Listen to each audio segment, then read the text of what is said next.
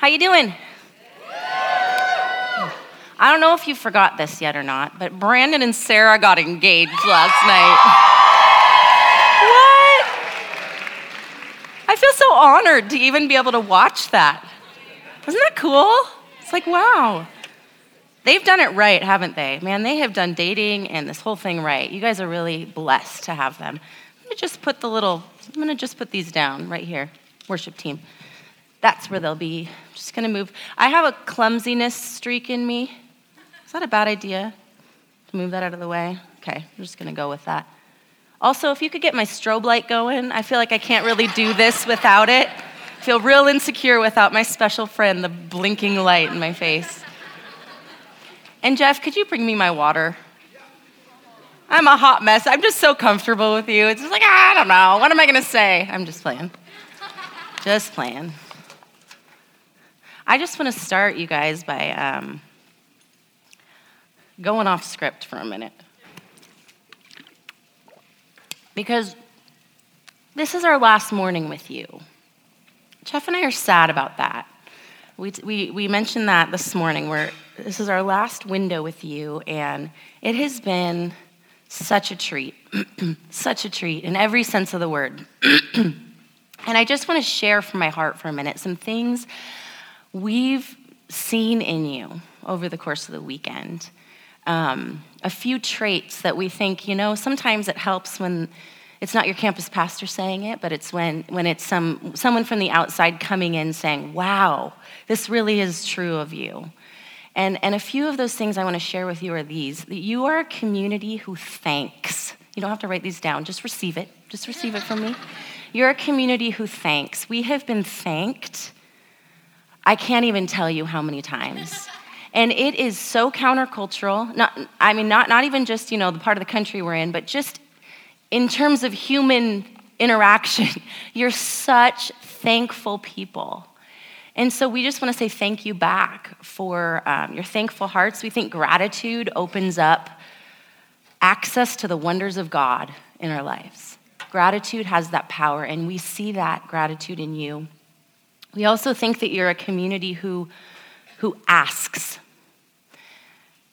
You don't just swallow what we say blindly.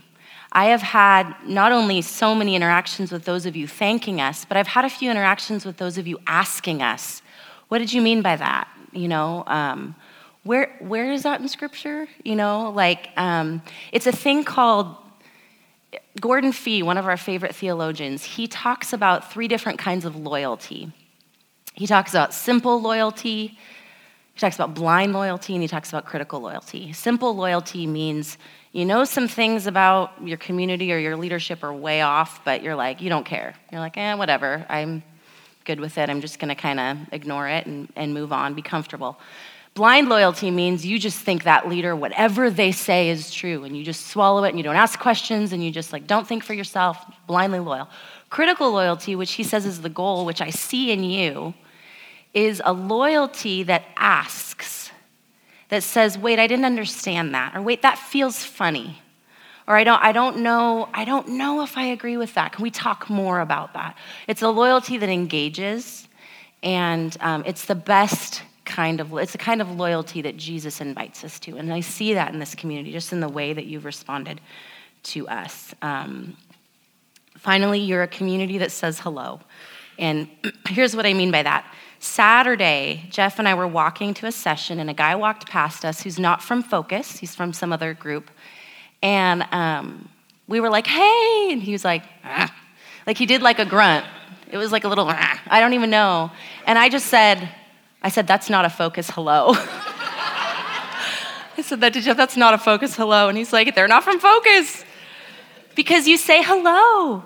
And you have, you have such a friendly demeanor towards not just us as the speakers, but towards each other. The way you love each other and um, invite each other into community is remarkable. So, those things are things we've noticed about you. So, just receive that.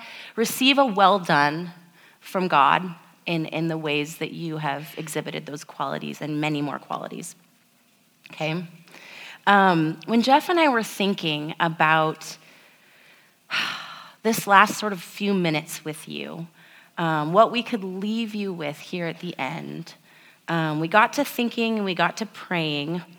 And especially now that we're on the ground here with you, we got, we got excited. Um, we got excited not just about your now in college, we got excited about your future, excited about your then, you know, after college. And we realized that um, we don't, we don't want to leave you with a vision for being a sent one just in college. We want to leave you with a sense of anticipation for being a sent one no matter what stage of life you're in.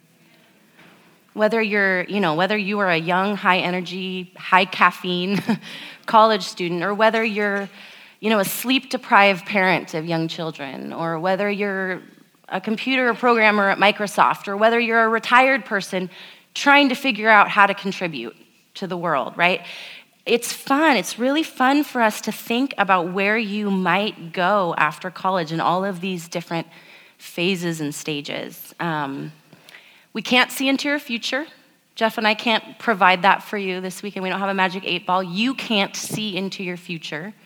Um, we don't know what your circumstances will be, what your job will look like, what your relational status will look like, what family might look like. We don't know, you know, what losses you might face or what um, hopes might be fulfilled in your life. But, but what we do know and what we do sense is that um, God is going to use you to reach the world. We sense that and be, the reason we sense that is not just because we have this impression, but because we see it happening now. And because what we're doing now significantly influences what we do then. It has a shaping power in us. And it's exciting for us to see you starting that um, process. And to borrow a phrase, I have this favorite author, I've quoted her before. she says it this way, and I want to say it this way Every choice we make is an investment in a future we cannot see. Every choice we make is an investment in a future we cannot see. And this weekend, by coming to camp, you have chosen to invest in a future you cannot see. Every time you listened to the Lord this weekend, every time you had a walk and talk and opened up, with someone. Every time that you said yes to Jesus, um, every uh, goal you made or moment that you submitted to the Lord is an investment in a future you cannot see. It has a shaping power in you to prepare you. Did you know that, that everything you're doing is preparing you for life after college? And graduation may seem pretty far away, it's not. It's to happen like that. Okay? for a future you cannot see, for a generation. There's a generation that awaits you down the road, people you haven't met yet. And I love how the psalmist puts it. He says this, Psalm 45 17, from generation to generation, I will cause your name to be remembered. Therefore, people will thank you forever and ever. And I love that. I, lo- I love that from generation to generation. I mean, did you know that you're preparing for the next generation now? I, I, know in college I didn't think like that. I didn't really think past the next week, really, my next exam. But we can start causing his name to be remembered for our kids and our grandkids today in college. So our hope, our hope as you guys are doing all the things, you know, as you're doing the small groups, you're doing the classes, you're doing the mission trips, you're doing the one-on-ones, as you're doing all the things that you wouldn't just you wouldn't just do all the things and then graduate and get a job and live a decent life. Our, our hope is that you would let focus set the stage, all the things that you're a part of, that you would let them set the stage for you to internalize the kingdom of God deep down, really deep down in your bones, so that you can keep influencing people for Christ for a lifetime. When you're no longer a part of Focus, because you're not going to be part of Focus forever unless you're Brandon Worsham. no, you're not. You're not going to be a part of this sacred community like this forever. You're not supposed to be. And our prayer is that Jesus and his love would captivate you for the rest of your life. That is Jeff and my heart for you as, as we leave, causing God's name to be remembered generation after generation. But here's the reality the reality is there's some pretty big differences, aren't there, between life in college and life after college. Um, when it, especially when it comes to being a sent one, it's not a bad thing, it just looks different. So I want us to take a minute, jot down in your notebook, um, just take one minute, try to think what are some of the differences between college life and post college life when it comes to being a sent one? Just some initial thoughts. Okay, we had a 40th year um, CCF reunion a few years ago, and we had an opportunity for alumni to stand up and kind of give a word to the community. And this one guy stood up, and he was like, It's terrible after college. Just be glad for what you have now because it's never going to be the same. And we were like, Oh, geez. Like, it was just the whole room just went, wah, wah, wah, you know. And so I am not going to do that. Just, just, in, just so you know, I'm not going to be that person. Because Jesus was never in college. You know, Jesus, Jesus didn't say, like, college ministry is the only place this can happen. Um, he said, like, life. Wherever there are human beings, this gospel can be present and making a difference. So, but, but I, I think it's helpful while you're in college to just start anticipating what are some of the differences. And this is not just for seniors right? This is for freshmen. If you're, if you're like, I'm going to tune you out because I have like four or five years left, it goes fast. And if you can start recognizing these differences now and implementing some of these takeaways, you're going to be so much more prepared. Okay? So, some of the differences, just briefly, just I'll name them quickly. Um, in college, you have more discretionary time.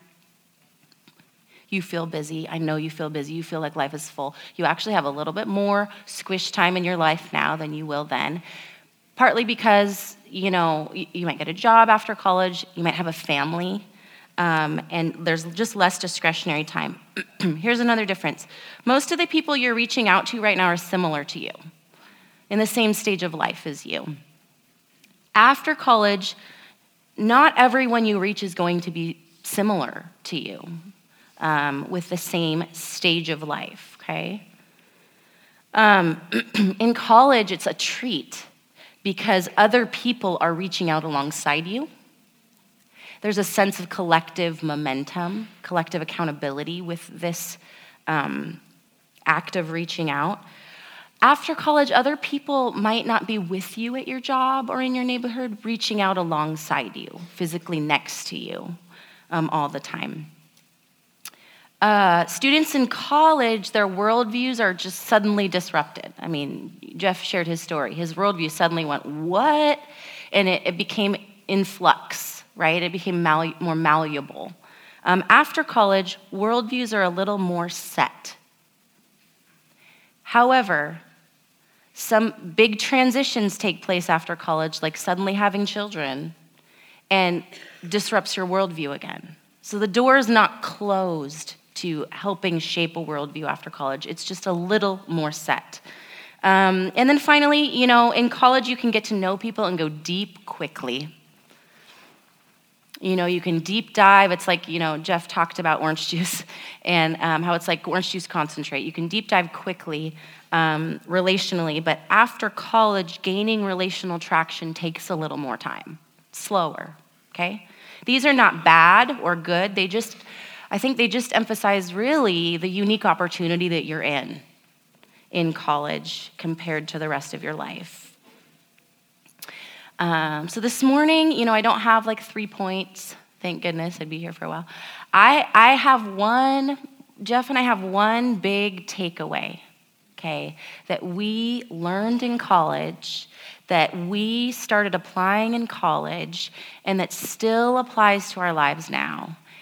Um, and that takeaway is this your mission is where your feet are. Okay? Your mission is where your feet are. join me in reading. Um, I'm like a paper Bible person, so it's just something about opening up that I, I really love and that I'm going to be doing even when no one else is doing it anymore. Luke 8 40 through 44. Okay? Open your Bible if you want or read it on the screen. Now, when Jesus returned, a crowd welcomed him, for they were all expecting him. Then a man named Jairus, a ruler of the synagogue, came and fell at Jesus' feet, pleading with him to come to his house because his only daughter, a girl of about 12, was dying. As Jesus was on his way, the crowds almost crushed him. And a woman was there who'd been subject to bleeding for 12 years, but no one could heal her. She came up behind him and touched the edge of his cloak, and immediately her bleeding stopped. Have you, as you read the Gospels, have you ever noticed how often Jesus is interrupted? He's interruptible. He is interrupted by opportunities constantly that are physically, physically right in front of him. You know, over and over again, Jesus is on his way somewhere, he's, he's on his mission. But people interrupt his progress. You know, they run up to him, they grab his robe, they, they, they touch him, they reach for him while he's en route somewhere else. And in this particular passage, we see, you know, we see physically Jairus falling at Jesus' feet, right? And then we see a woman touching his cloak. Um, there's a lot we could unpack about this passage, but the point I want to make is this is that Jesus' mission field was where his feet were. That everywhere he goes, every person he encounters, every seeming interruption is his mission, no matter what his plan was. Now, this is something that um, I learned in college. You know, up until that point in high school, I kind of I thought being missional meant going on mission trips. So before college, I went on mission trips. I went overseas mission trips, but I wasn't missional. I, um, I learned this in college, and I think the point where I learned it in college for me was living in the residence halls on campus. Um, Western, that is our primary living environment for freshmen and sophomores, is the residence halls. That those, I learned that those who you brush your teeth with, those who you pass in the lounge, those who you like bump trays with in the dining hall, that those are the people whose hearts are ready for relationship and, and um, friendship, and that it's easier to build those relationships when those natural day to day interactions are happening, those, those life on life moments. They build trust, they build familiarity. And that's why, you know, at Western, that's why we really challenge our students to live on campus or as close to campus as they possibly can.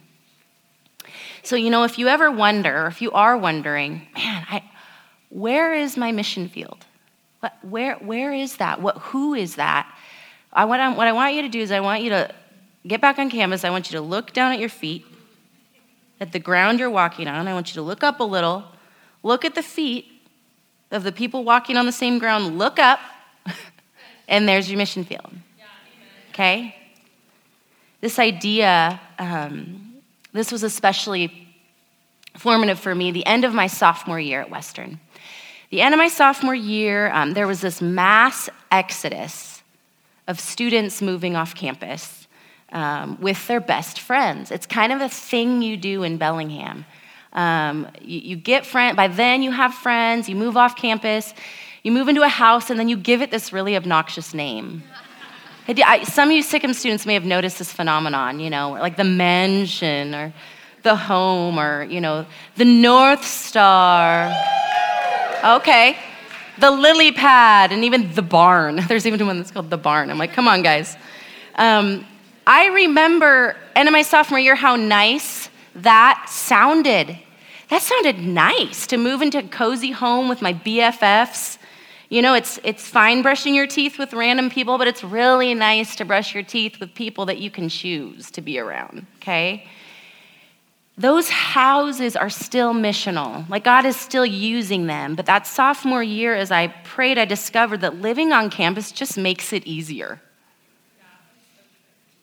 That as I looked down at my feet, I didn't have to look very far to see the feet of those hungry for relationship.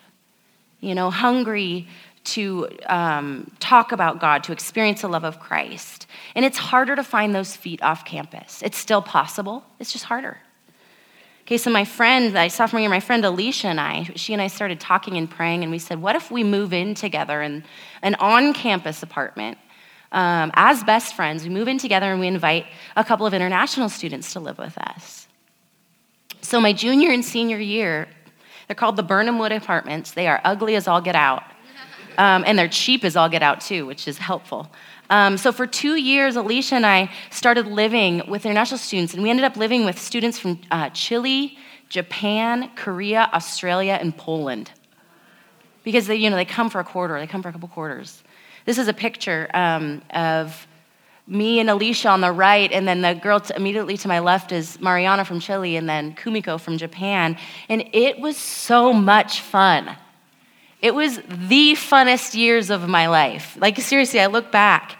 It was the best. It was, it was living together. It, it was because, because we were able to share life together in that space, we were able to also share our rescue stories with them of how Jesus has rescued us. I mean, this happened because we brushed our teeth with them, had meals with them, because our feet touched the same ground. Okay? Now, fast forward, you know, post college, life is, life is different. Jeff and I don't live on campus anymore.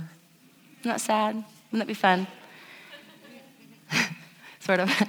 um, the principle, but the principle of this still applies. Um, after we got married, we moved into this little teeny tiny rundown apartment. Um, and I, call, I called it the shack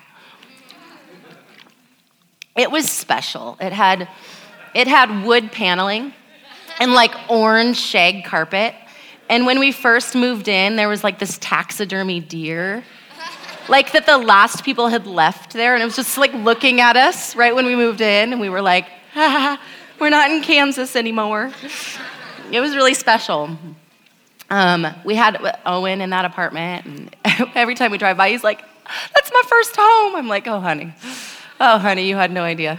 Um, well, okay, so we were living in the shack when we first um, got pregnant with Owen, and our feet took us to this childbirth class.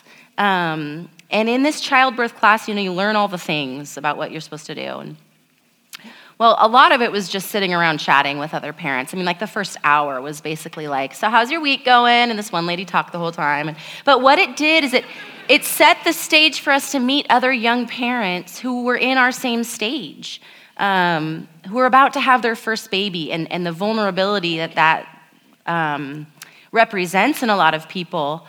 I decided, well, you know, they're probably looking for community. And so I, I invited these eight young moms after they had their babies, I invited them to um, the tiny shack, even though I didn't really think they'd want to be there because it's gross. But I was like, you know, hospitality is not about what you got, it's about how you interact. So um, I didn't really think anyone would respond, but the first play date, all eight moms came and eight babies. This is a picture of a Halloween play date where we forced our babies to, into costumes and made them sit on a couch together. Owen, Owen is the pumpkin. yeah. Oh, the pumpkin on the right. Yeah, sorry, there's two of them. He's, we're still friends with the pumpkin on the left. We are. Those boys are buddies. They're going strong in third grade. Finn, Finn and Owen. Um, but see, these, not cute. These moms were hungry for relationship, right? Those play dates happened for years. They, they would cram into our apartment, drinking coffee, eating banana bread, sharing life, staying for hours. And, and that, that, that because our feet touched the same orange shag carpet, we were able to share our stories. I was able to share my rescue story with Jesus, how he rescued me and how he's continuing to rescue me. And they were able to share their stories, ask their questions, okay? Well, eventually we moved out of the shack. Praise the Jesus. Um, and eventually we bought a house. And that's the house we live in now. Our house has a yard. But the yard is not where my children's feet go. The alley. That's our house backs to an alley, and the alley is where it's at for my kids. It is like the cool place to be. I call them, I call them the alley cats. They're like, why do you call me that? And I'm like, because I'm funny. Um, the alley is where it's at. There's like this hill for some epic scooter races. The neighborhood kids just spill out of their houses and they just scooter race into this busy street. It's terrible. So we draw a line and we're like, don't cross this line, just put on the brakes. It's not safe, but it's fun. Um, there's sledding. I mean, there's kids everywhere. Um, and which means, you know, that my kids live out there in the summer, which means that I, as their mother, find my feet going out there to make sure that they're still alive. Um, and where my feet have taken me out into the alley is, is where my mission is. Um, this is a picture of these guys out in the alley. Isn't Owen's hair just something? Man, and that's some of the neighbor boys sledding. Um, whether I want it to be or not, our door is always open.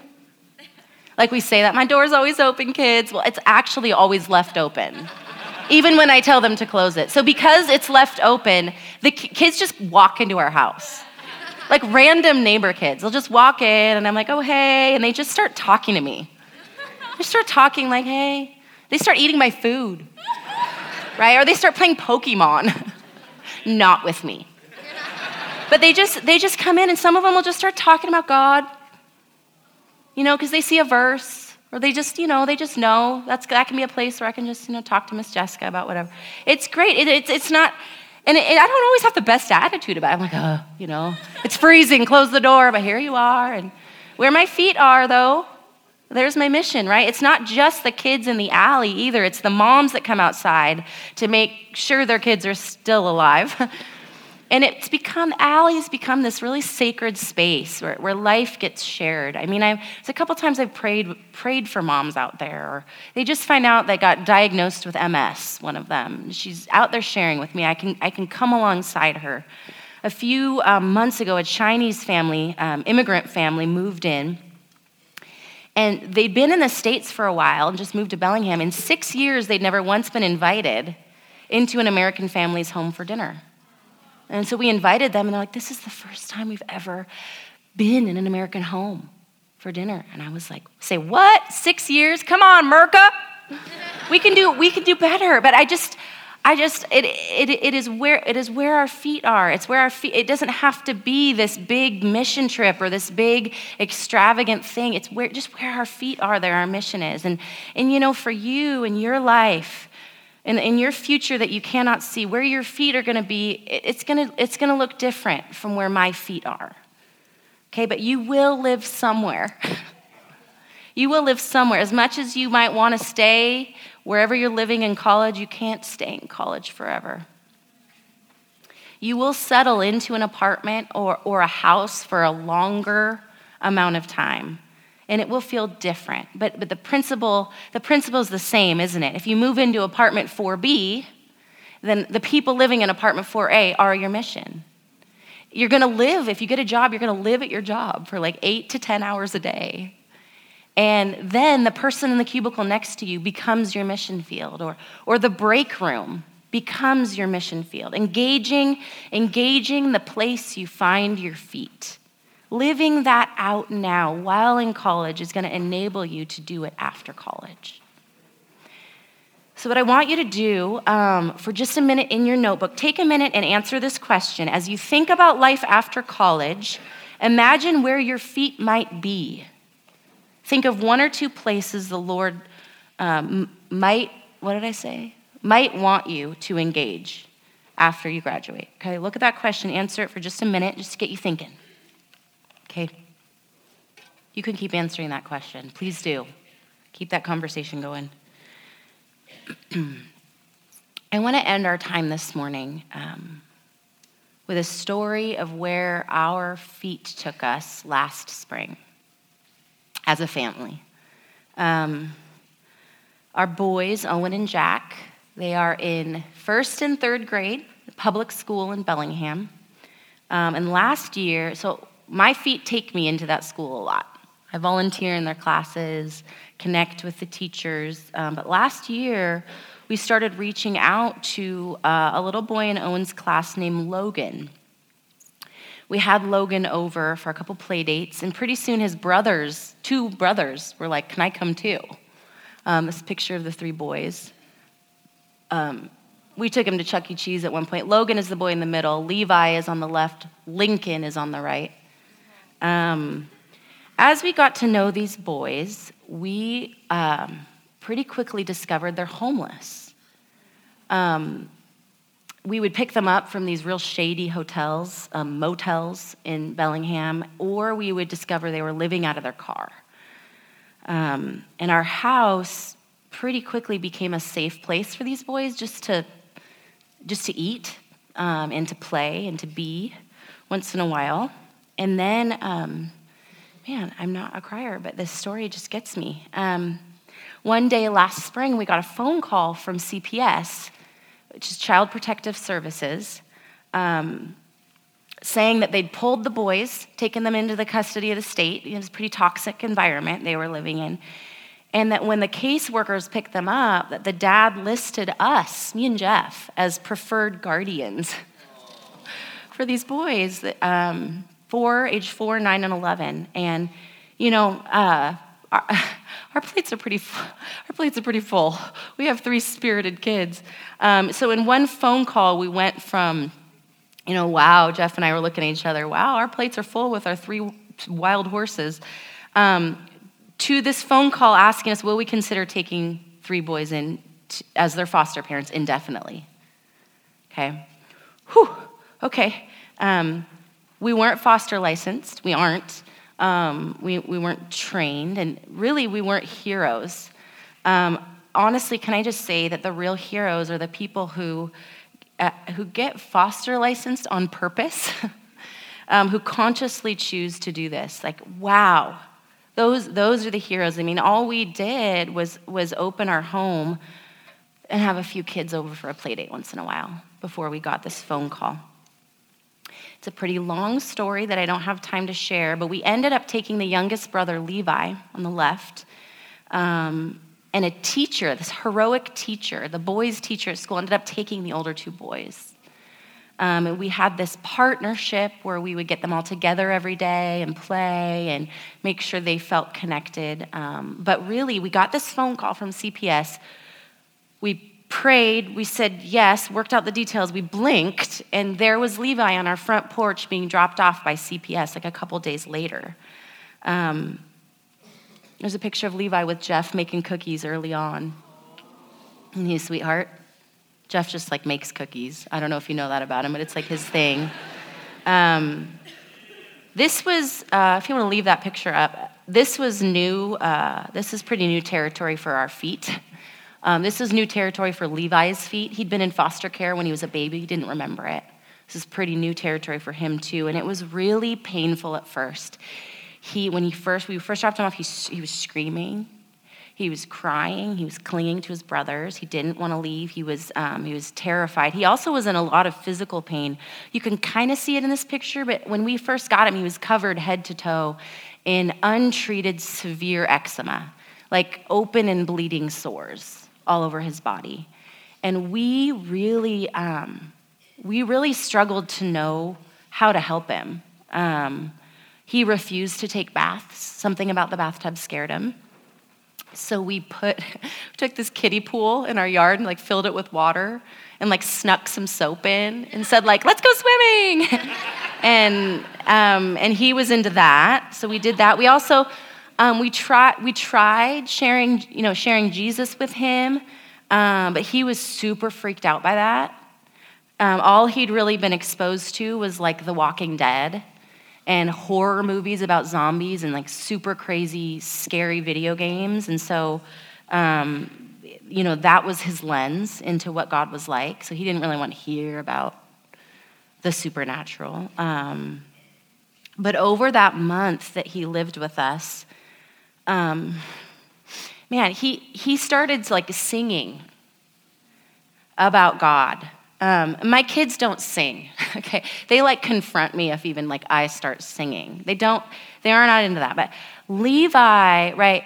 Levi would just sing it out unashamedly. He just starts singing. Like, he'd make up these little songs suddenly, like, God is so nice. He is so nice. He is my God. And I, I mean, this was the same kid that when I, when I tried to comfort him the first night with, like, God is with you, he's like, say what? Can you, Miss Jessica, you lock the door. Can you lock the door? Is he by the couch? I don't want God. I don't want, I don't want God. I want to kill God. I don't want him here. I want to shoot him. Right? Because that's his only lens to the supernatural. I mean, that's the same kid. Now he's singing songs about God. He started praying in the mornings when we would pray, and every morning he would pray, and he would pray, and he would pray for his dad.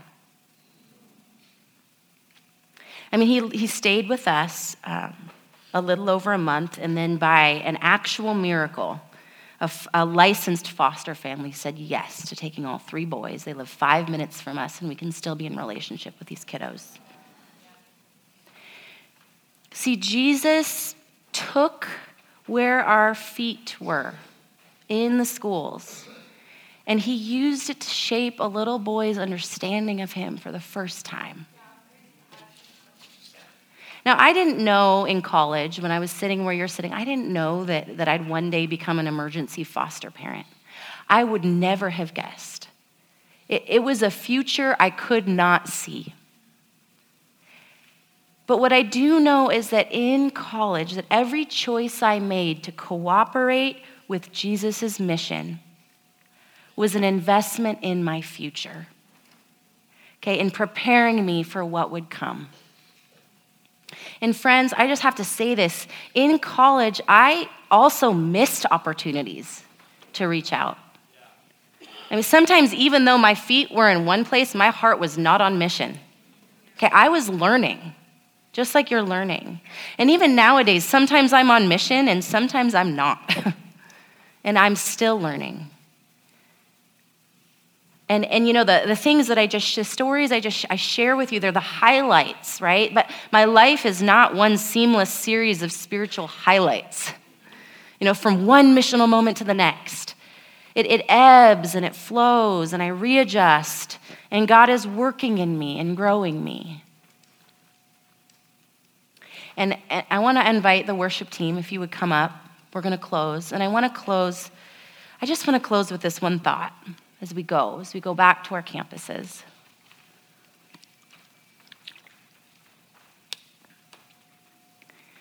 My thought is this aren't, aren't we all like Levi? You know, in the end, aren't we just like him? We all need someone to find us, to bathe us, to call us their own. I mean, even if you grew up in a stable home, don't we all still need rescuing? And as we end our weekend together talking about being sent ones,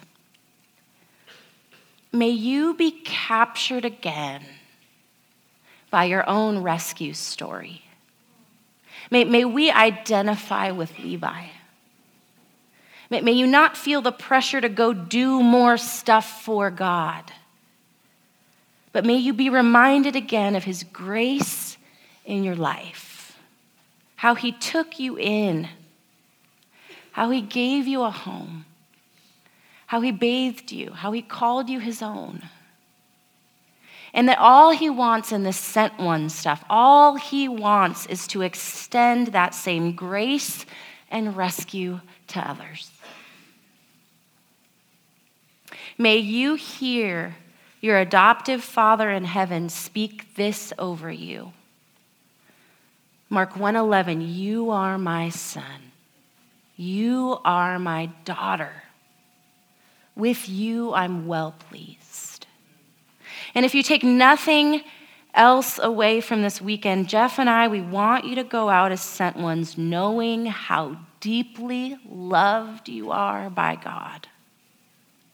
Because knowing that, knowing that deep down on the inside, that's what motivates us. what, what inspires us. What, that, that's what gives us life. It's not just the message that we share, but the gospel is actually the means by which we share it. it it's the empowerment we have to share it. Let's pray. Oh, Jesus. Whew. Thank you for uh, adopting us. Thank you for welcoming us into your home, bathing us, healing our wounds, calling us by name, rescuing us.